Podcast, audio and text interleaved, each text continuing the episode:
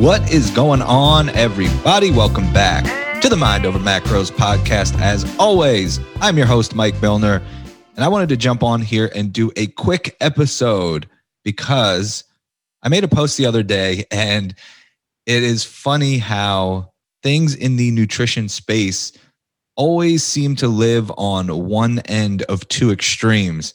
And the answer most of the time lies in the middle. And what I'm talking about is I made a post on Facebook and basically said, what if instead of trying to find a healthy alternative to the thing that you're craving, you actually just ate the thing that you're craving? Right. So it was just kind of a quick soundbite because I've been seeing a lot of posts about, you know, I'm craving cookies. What's a healthy alternative? Or I'm craving chips. What's a healthy alternative? Or I'm craving ice cream. Like all these different posts that I've been seeing. And in my experience, and keep in mind, I mostly work with people who are coming from a chronic dieting background. So that's important to keep that in mind. Who are we talking about? Right? These things are nuanced. So I've been seeing posts like that, which ultimately, in my experience with those people, when they try to find this healthy alternative and constantly avoid the thing that they're craving, what ends up happening is that they eat the healthy alternative, but it doesn't actually do the job. So they end up continuing to restrict, continuing to deprive themselves, and eventually they finally give in. They eat the thing they're craving, and then they have no control over that food. So they they often overindulge, overconsume, and then they think that it's that particular food that's the issue. So, so let's say you know they're avoiding cookies, and then they try a healthy recipe, and it doesn't quite do the job. It doesn't quite scratch the itch, and it doesn't satisfy them. So they continue to look for other alternatives. Eventually, they have a cookie, and then one cookie turns into ten cookies, and they're like, "Oh my god, fuck cookies! I can never control myself around cookies." And now they go back on this warpath of not eating cookies. Whereas if they just gave in to the craving or listened to the craving and actually had one cookie when it happened, then there wouldn't be the issue of over consuming or overindulging. Now, keep in mind, this is just one scenario that comes up a lot. One of the other issues is that with people, and, and again, I'm generalizing here, who are in a constant state of restriction in general. I'm talking about people who cut calories frequently. And yes, that was me. I'm talking from personal experience. When I was going through my dieting phase of, you know, fad diets, chronic dieting, disordered eating, I was always energy deprived. And of course, when you're energy deprived, your body wants to restore homeostasis. One of the ways that it will do that is by increasing hunger and increasing cravings. So your body's like, hey, get me some freaking energy. But it doesn't just want any energy because the energy from like broccoli is not going to be as quick or effective as the energy from a cookie or ice cream or any sort of just fast digesting carbohydrate. Like, just give me some damn cereal or something, right? So your body is sending this biological signal because you're under chronic stress. When you are constantly dieting, that is a stress on the body. So your body is going to assume that there's a threat. And the solution in that situation is give me quick energy, right? We don't want to starve to death. We don't want this famine to get the best of us from, you know, from how we evolved. Typically, chronic stress was due to a lack of nutrients coming in due to famine. So of course, your body wants to tell you and send signals to get quick energy into your body. And that's why we crave those things. It's not because our bodies are evil, manipulative things. It's because they want to keep us alive.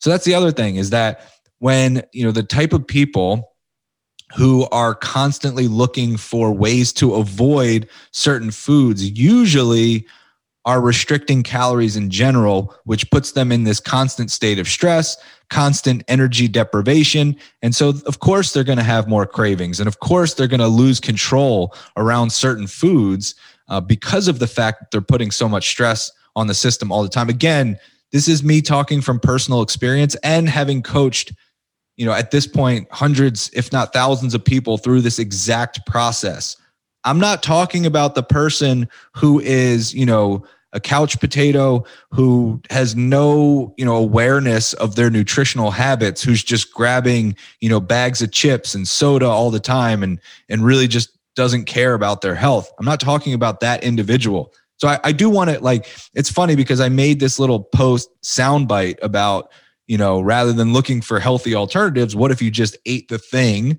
that you were craving and you know some people chimed in it was kind of a back and forth like very split on whether people agreed or disagreed. And you know it's like it always lies in the middle. But i'm talking about a very spe- specific scenario. And sometimes i intentionally don't provide context because i do like the open dialogue. I do like to hear how different people perceive it. And then of course i can jump on my podcast and elaborate and do more of the long form speaking that I always prefer. So let's talk about healthy alternatives. And the first thing that we have to understand is that health is so subjective, right? We, we talk about healthier, and I'm putting that in air quotes, healthier substitutions. Well, what does that really mean? So I want to talk first about the chronic dieter. I want to talk first about the person who's like, well, I can't eat cookies, so I need to find a healthy, quote unquote, healthy alternative. Most of the time, so I talked about the first scenario where it ends up not satisfying them and then they still end up binging on cookies. There's another situation where the healthy alternative ends up being filled with a bunch of extra calories from quote unquote clean food. So it's like instead of carbs, like somebody commented was like, well, I I do keto baking and my kids love it and it's you know, my family enjoys it and they can't even tell the difference. And like that's totally fine if that works for you. All I want is for people to find what works for them. However, there's a good chance that the keto substitutions are way more calorie dense than the real thing even if you think they're quote unquote healthier. But again, health is subjective. So if the substitution is packed with way more calories because you're putting in different oils and butters and seeds and nuts and you know typically that's what you'll find in a keto recipe um, what happens is if that's causing you to then gain body fat is that healthier the other thing we have to think about is the mindset and this is the part that always goes overlooked because if you are somebody who is constantly thinking in terms of good versus bad or healthy versus unhealthy, that is a major red flag because we have psychology research that shows us that people who think, who have dichotomous thinking around food, struggle more with weight maintenance. They are more likely to regain weight after losing it. They're more likely to struggle with maintaining a healthy body weight just their mindset around food gives us that insight. So if you're constantly thinking of food in terms of good versus bad, or if you're just obsessing over food choices, like this is something as somebody who struggled with orthorexia, with an obsession over clean eating, that mental stress and anxiety around food was not healthy even though the foods that I were that I was eating. So if somebody were to do an, an an analysis of my diet and see, you know, broccoli and chicken and you know olive oil and eggs and all the things that I was eating, they'd say, "Yeah, that's a healthy diet." But you can't tell that internally I'm obsessed. I literally get anxiety when I'm going to a restaurant and and felt like I couldn't be social and I felt like I couldn't have any balance in my life it it was the least healthy option for me regardless of the actual food choices that I was making. So again, we have to understand context. We have to understand that health is nuanced. It's not just this, you know, easily identif- identifiable and, and descriptive thing that applies across the board. Health is person dependent. So, you know, this person who's doing these healthy alternatives, they may have an obsession over clean eating. They may have disordered eating behaviors. They may have mental stress because of food. Just because somebody is saying, like, well, you know, and again, this is not speaking to everyone. I'm talking about a specific kind of subset of people who, you know, if we think about the impact that diet culture has on us, it's a lot of us right? Like there there are some shocking statistics about how many people develop disordered eating behaviors due to dieting attempts. So again this is not just a small percentage of the population. Now i have to present the other side because that's what I do. I try to keep things balanced. I try and uh, you know look at both sides of the equation and understand that the truth is somewhere in the middle and it always depends on context. Now, when it comes to somebody who has really poor eating habits, let's say they're drinking a lot of soda, let's say they're eating a lot of processed foods, you know, when we talk about substitutes, then that's totally fine to look at ways to make better choices in terms of you know maybe diet soda over regular soda you know quote unquote healthy alternative. But even then some people would argue with me and say oh but diet you know diet soda has fake sugar whatever. You know so that you know again it really gets nuanced in in the sense that you know if we're reducing calories and that's causing body fat to go down and and blood markers are improving and health markers are improving then is that the better choice in that scenario, probably yes. Um, and you know, when if somebody's going ham on you know chips all the time, and they can find something that you know scratches that snacking itch, but has less calories, and it ends up being a better choice for that person. Sure, um, I have nothing. I have nothing against healthy alternatives or substitutions, and you can't see me, but every time I say healthy, I put air quotes in it. So, like, let's just assume that anytime I use that word, it's with quotes um, because, again, it's subjective, it's context dependent. Uh, I have nothing against that. But again, when we look at it, some of these alternatives might have um, all sorts of crazy ingredients that might you know mess up your gut they might cause digestive issues they might have way more calories than the real thing and sometimes it's just easier. If you think about like balance, true balance, and, and I, don't, I don't even really like that word, but if you think about just a balanced approach, you can just eat the thing in moderation. Most of the time, the lack of control comes from your mindset around food, labeling it as good versus bad, or constantly restricting and draining your willpower, or being in a constant state of energy deprivation though once we actually get people to start eating more supporting their metabolism um, actually listening to their biological signals like hunger and cravings and energy levels and those type of things all of a sudden the snacking the binging the the feeling of no control goes out the window most of the time. Now i will say that i have worked with people who truly do have like a trigger food where they're eating enough, they're eating enough protein, they're eating enough overall calories, they're eating mostly quality foods. They feel great. They're incorporating things in moderation, like they can, you know, have a glass of wine on occasion with no issues. They can have, you know, a burger, they can have French fries and be totally fine. But then there's that one food whatever it is, let's say ice cream for somebody, like there's that one food where all bets are off. It doesn't matter the situation. They just that food is a trigger.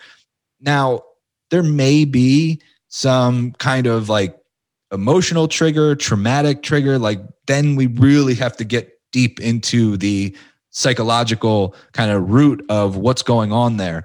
I prefer to work through those things versus avoidance. You know, th- that's not to say that avoidance doesn't have its time and place, I look at it as a step in the bigger picture, like one step in the process of maybe you do need to get that food out of your house temporarily and then try to come back to it at a later time. But ultimately, I would prefer to work through it than just avoid it and hope the problem goes away or hope that you can avoid this food for the rest of your life. Um, again, I just don't see that as a long term valid solution. Uh, so, this is all to say that when it comes to the healthy, quote unquote, healthy alternative conversation. It depends, but really think about the mindset around food because there is such strong research on the impact that that plays in our ability to maintain healthy body weight, whatever that looks like for you, uh, just in terms of like peace of mind, in terms of weight maintenance, in terms of actually reaching and sustaining your goals if you're constantly thinking at you know looking at food in terms of all or nothing, black and white, good versus bad, healthy versus unhealthy. Uh, those are some red flags. Those are some red flags. You know, when we look at statistics and research on successful dieters, and and by successful dieters, that's defined as people who have lost weight and kept it off for more than three years. So those people don't view foods as good versus bad. That's like shown across the board that all they give themselves permission to eat anything at any time whenever they want it. That doesn't mean that they do. That's the thing that some people don't don't make that connection. When I say that, people are like, "Oh, well, how can they just eat freely all the time?" They don't do it. They just know that there's unconditional permission to do so. So it's not like, "Well, I can't do this." It's I don't actually want to do this, but there is the per, the permission is there at all times. So that's you know really the main takeaway that I wanted to get out of this with you know all these different posts that I'm seeing about how do I make a healthy alternative for this and that. Again, nothing against it, but just think about the context. Think about your mindset around food. Think about what you're doing that may be causing those cravings where are they coming from? Is it because of energy restriction? Is it because of calorie restriction? Is it because you're viewing that food as bad or off limits? So analyze those things for yourself be brutally honest with yourself and ultimately you will be able to come out the other side in a better place because we know that if we work through that mindset the likelihood of success goes through the roof. So hopefully this was helpful guys. Please let me know your thoughts. I feel like um, I kind of am debating myself sometimes, but I love to just paint the full picture because sometimes we only get a little sliver and it, it kind of muddies the water a little bit. So hopefully this clears it up. If it was helpful or valuable, please let me know about it. I love to get feedback from you guys. That literally is what motivates me. It keeps me going. It's why I do this. So don't be a stranger. Reach out, send me a message on Instagram. Just say hi. You know, let me know if you're enjoying the content. Um, if you are so inclined, it would be great if you could take a screenshot of this episode and post it to your stories on Instagram. Tag me at coach underscore Mike underscore Millner. And the best thing that you can do for me, and I will be forever grateful, is to leave a five star rating and review on iTunes only if you mean it, of course. I only want authentic reviews. But if you enjoy the show, please leave that review. It helps us grow, and we are still growing, which is amazing. So thank you if you are a new listener. Thank you if you are an old listener. Um, just thank you for tuning in, and I will talk to you guys soon.